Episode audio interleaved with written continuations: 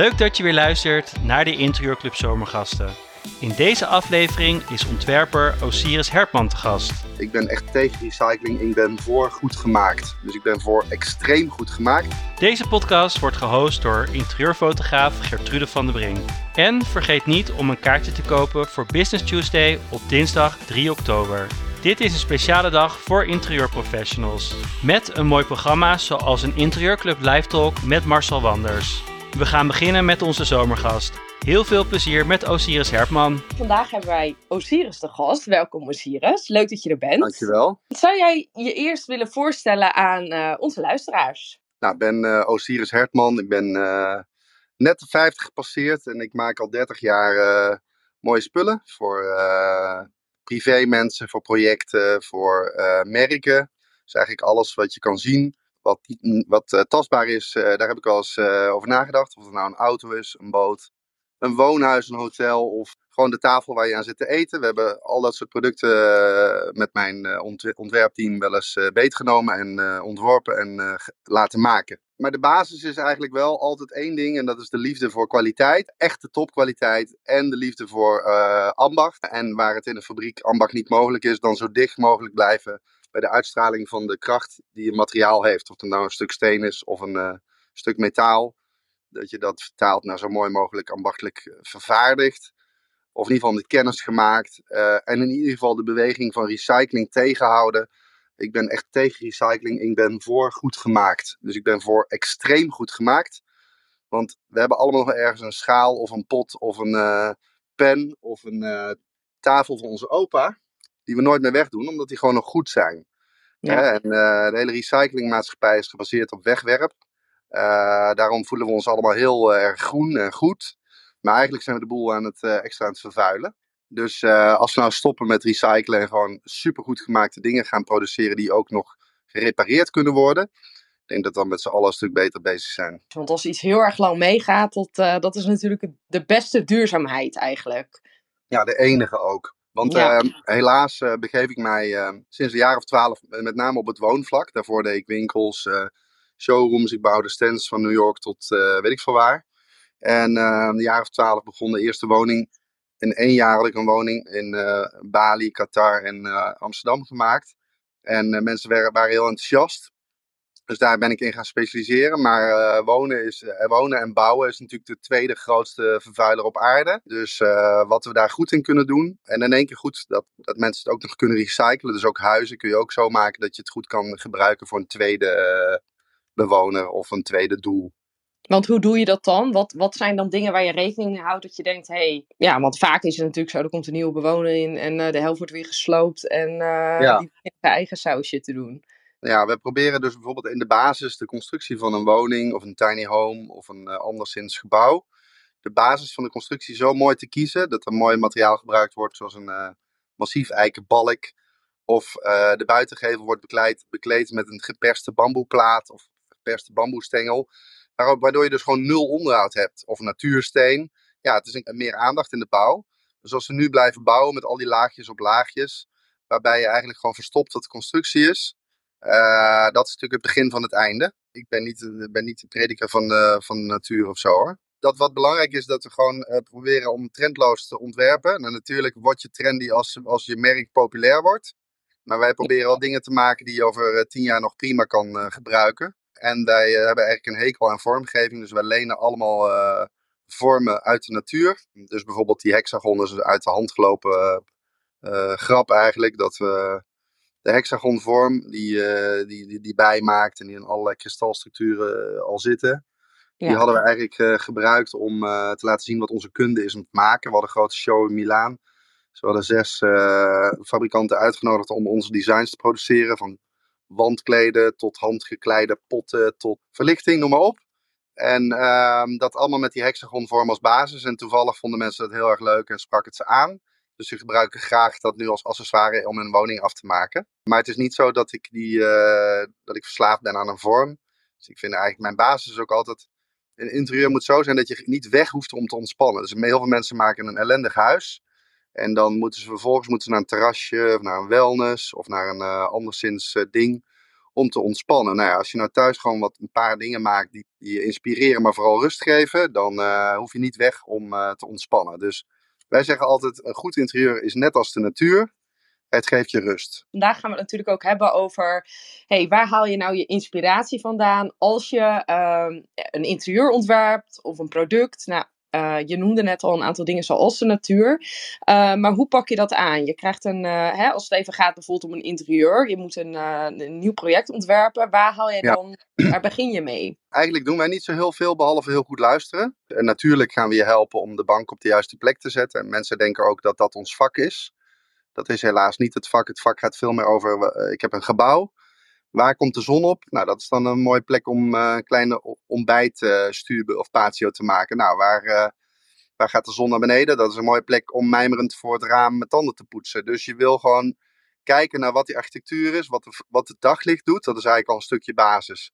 Vervolgens gaan we je twee keer extreem goed interviewen. Telefoons uit, zaterdagochtend, een ontbijt of een lunch. En dan willen we gewoon uren praten met de mensen die er gaan wonen of de hoteluitbaters. Wat is precies de bedoeling? Wat beweegt jou in je vrije tijd met name? Want dan ben je meestal thuis. Thuiswerken is weer iets nieuws, maar daar hebben we ook wel ideeën over. Um, en dat verhaal luisteren we heel, dat beluisteren we. En daarom doen we altijd nog een tweede interview. Want we gaan nadenken over dingen. We noemen dat eventjes een, uh, ja, dossier om over uh, te mijmeren, na te denken. Met het team te overleggen. Goh, dit zijn de verhalen waar de klant mee komt. Wat, wat kunnen we daarmee? Komen er nog een paar nieuwe vragen. En uiteindelijk hebben we de, de vragenlijst dichtgetimmerd. Die is voor iedere klant is natuurlijk anders. Er ontstaat ook door het gesprek een dialoog met die klant. Dus eigenlijk doe je het samen met het gebouw, de klant, het budget en wanneer het klaar moet. Dat zijn allemaal de, de richtlijnen, de grenzen. En dan hebben we zo goed geïnterviewd dat we bereid zijn om één ontwerp te maken. Dus we onderscheiden ons ook met andere bureaus. Wij maken één ontwerp. We gaan niet een proces in met een klant. We hebben inmiddels zoveel ervaring dat we met één ontwerp aankomen. Dat is helemaal af. Alle materialen liggen voor je op de tafel. We doen een grote presentatie. Je krijgt een boek waarin je 3D door het huis wandelt. Materialen erbij. En als je het goed hebt voorbereid met elkaar, kun je ook al een richting over budget van de bouw uh, erbij leggen. En uh, dat is 9 van de 10 keer is dat raak. En als dat niet raak is, dan ligt het gewoon aan mij en mijn team. Dan hebben we gewoon niet goed geluisterd. Dus jij zegt eigenlijk voor het inrichten van een interieur is eigenlijk gewoon de persoon eigenlijk en hun leven. Dat is eigenlijk de belangrijkste inspiratiebron om van te starten. Dus eigenlijk is het uh, wel uh, 50% is eigenlijk maar de persoon die gaat wonen. En 50% is wat het gebouw of de nieuwbouwplek mij gaat geven. Wat doet ja. de zon? Wat, wat doet de wind? We bouwen ook veel op Curaçao. Daar is de wind is het allerbelangrijkste. Dan hoef je niet de airco aan als je de wind door je huis laat, uh, laat waaien. Heb je een, een natuurlijke koeling. En mensen die er langer wonen dan een toerist die vijf minuten zijn airco aanzet, die hebben daar behoefte aan.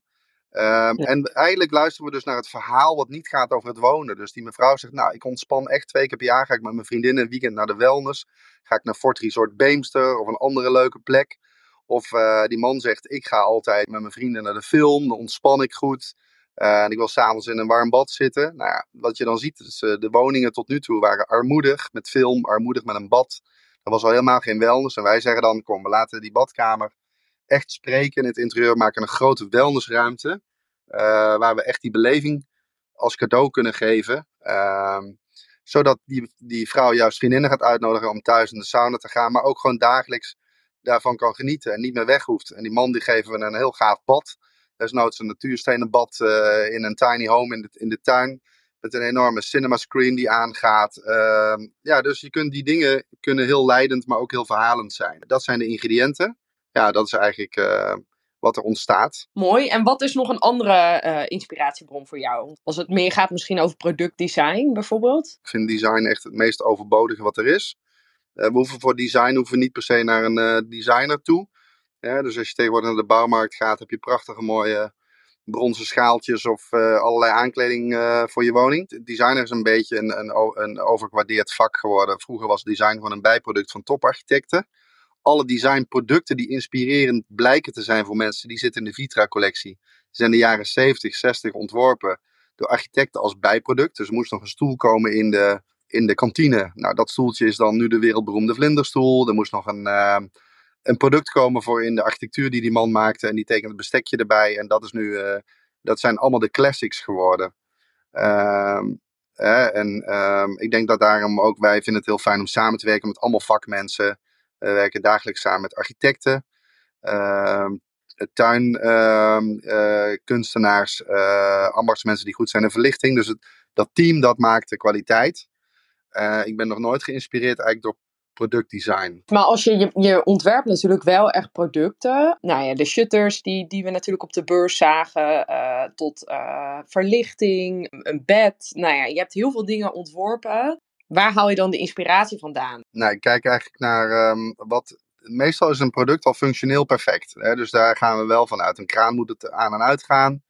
Of hij moet uh, kokend water kunnen geven als dat de noodzaak is. Of een shutter moet het licht tegen kunnen houden. Die basis is al gemaakt.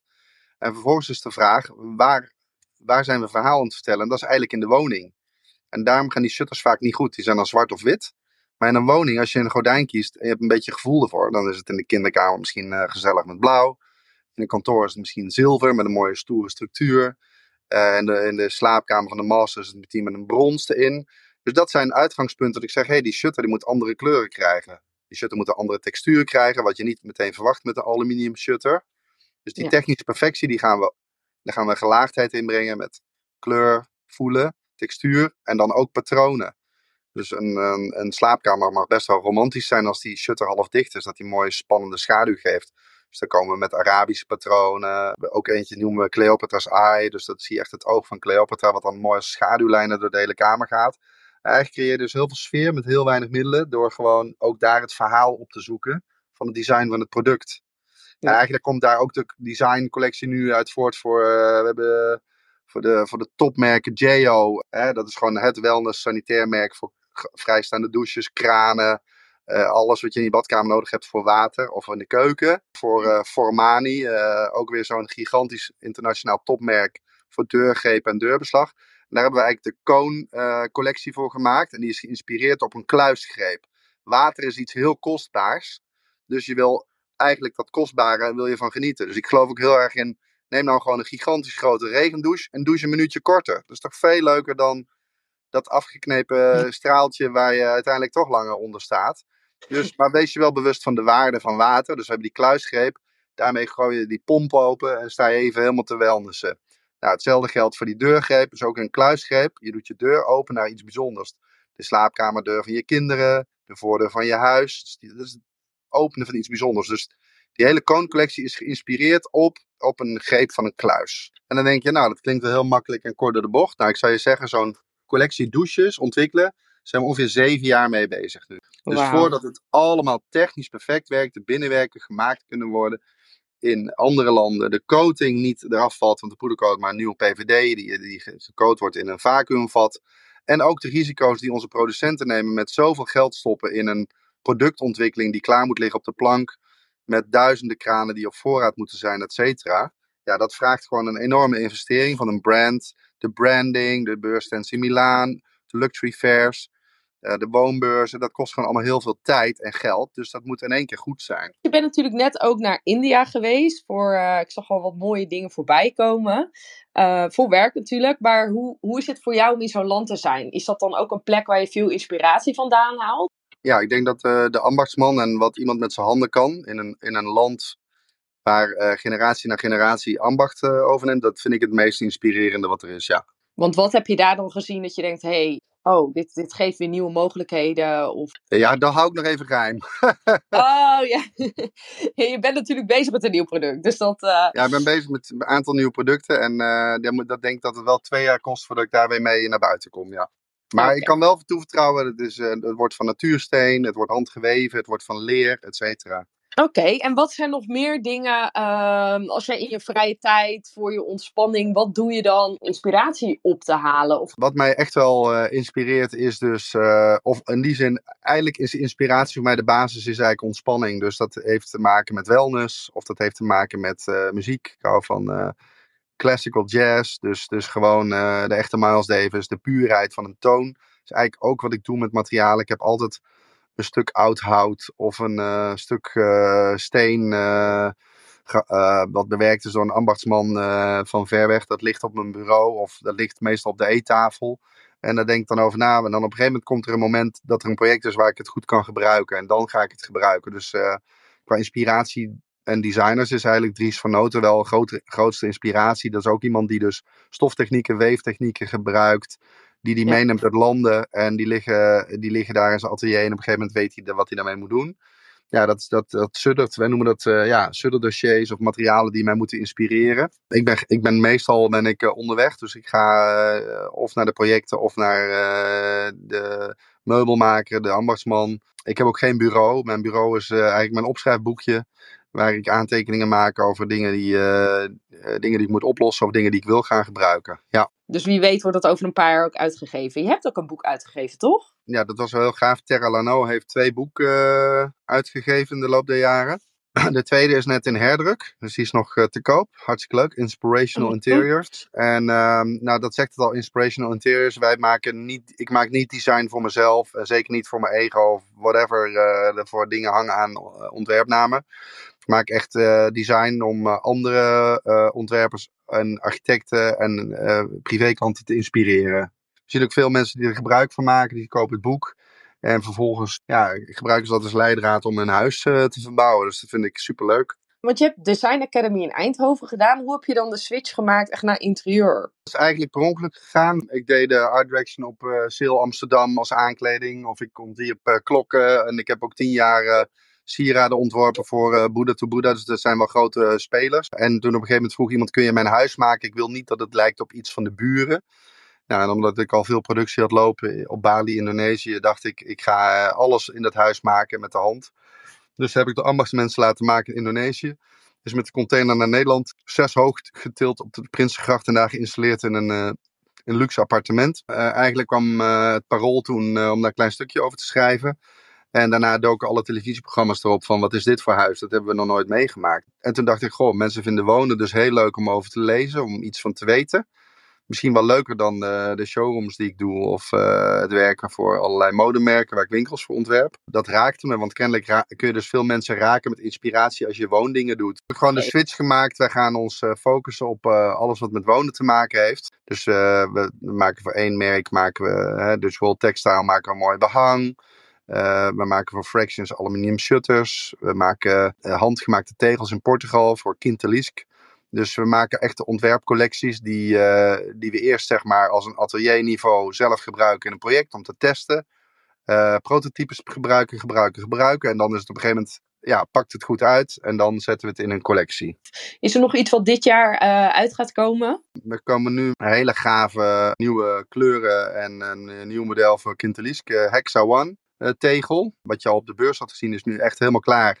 Voor Enzo Pellini eh, hebben wij eh, een collectie gemaakt met uh, filtertegels van gerecycled uh, petfles. En, en die hebben we weer bekleed met hele toffe stoffen. Dus die tegel die krijg je eigenlijk thuis opgestuurd met een sticker erachter. Gewoon in een doos. Die plak je op de muur. En na een ochtendje ben je klaar, heb je een hele akoestische wand. Maar het is wel gerecycled. Zeker. Ja, dus heel af en toe wordt er wel gerecycled. Nou ja, kijk, een basismateriaal, dus een kleding, een vezel kunnen ze maken van oude kleding op heel veel vlakken. En een vilt kan je maken van alles wat een vezel is. Dus ja. je kunt draad spinnen van petflessen uh, plastic, maar ook van een nieuw uh, uh, harvest van de akkers. Dus in dit geval kiezen ze dan voor eh, die petfles te recyclen.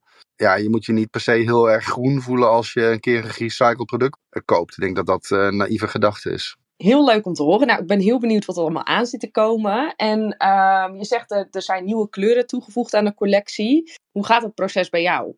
Nou ja, met kleuren, je hebt altijd een basis nodig. Dus in een kleurencollectie zit meestal wel een zwart en een wit. Maar ik vind het bijvoorbeeld mooi met die tegels. Wat ik nu heb ontwikkeld is dat ik vond die koekjes in, uh, in Parijs. Die kleine koekjes, die gevulde ronde koekjes. In pistache maken, noem maar op. Uh, en die hebben een hele mooie matte uitstraling met een beetje parelmoerachtige coating. En die heb ik als inspiratie genomen om nieuwe glazuren te ontwikkelen en uh, op onze tegelcollecties te doen voor uh. En dat heeft een hele gave uitstraling. Dus als je in je huis heb je dan gewoon één wand achter de keuken of in het toilet of in de badkamer met hele sprekende glazuren, alsof je zo'n koekje van de muur kan pakken.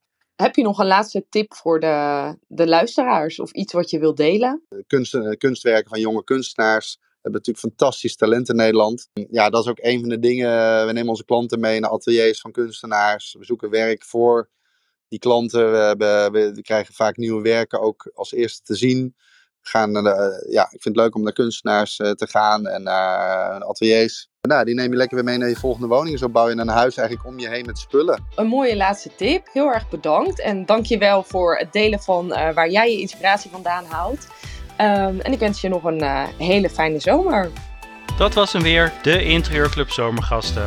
Volgende week is Femke Vernee gast. Zij is de oprichter van Vest Amsterdam. Bedankt voor het luisteren en tot volgende week.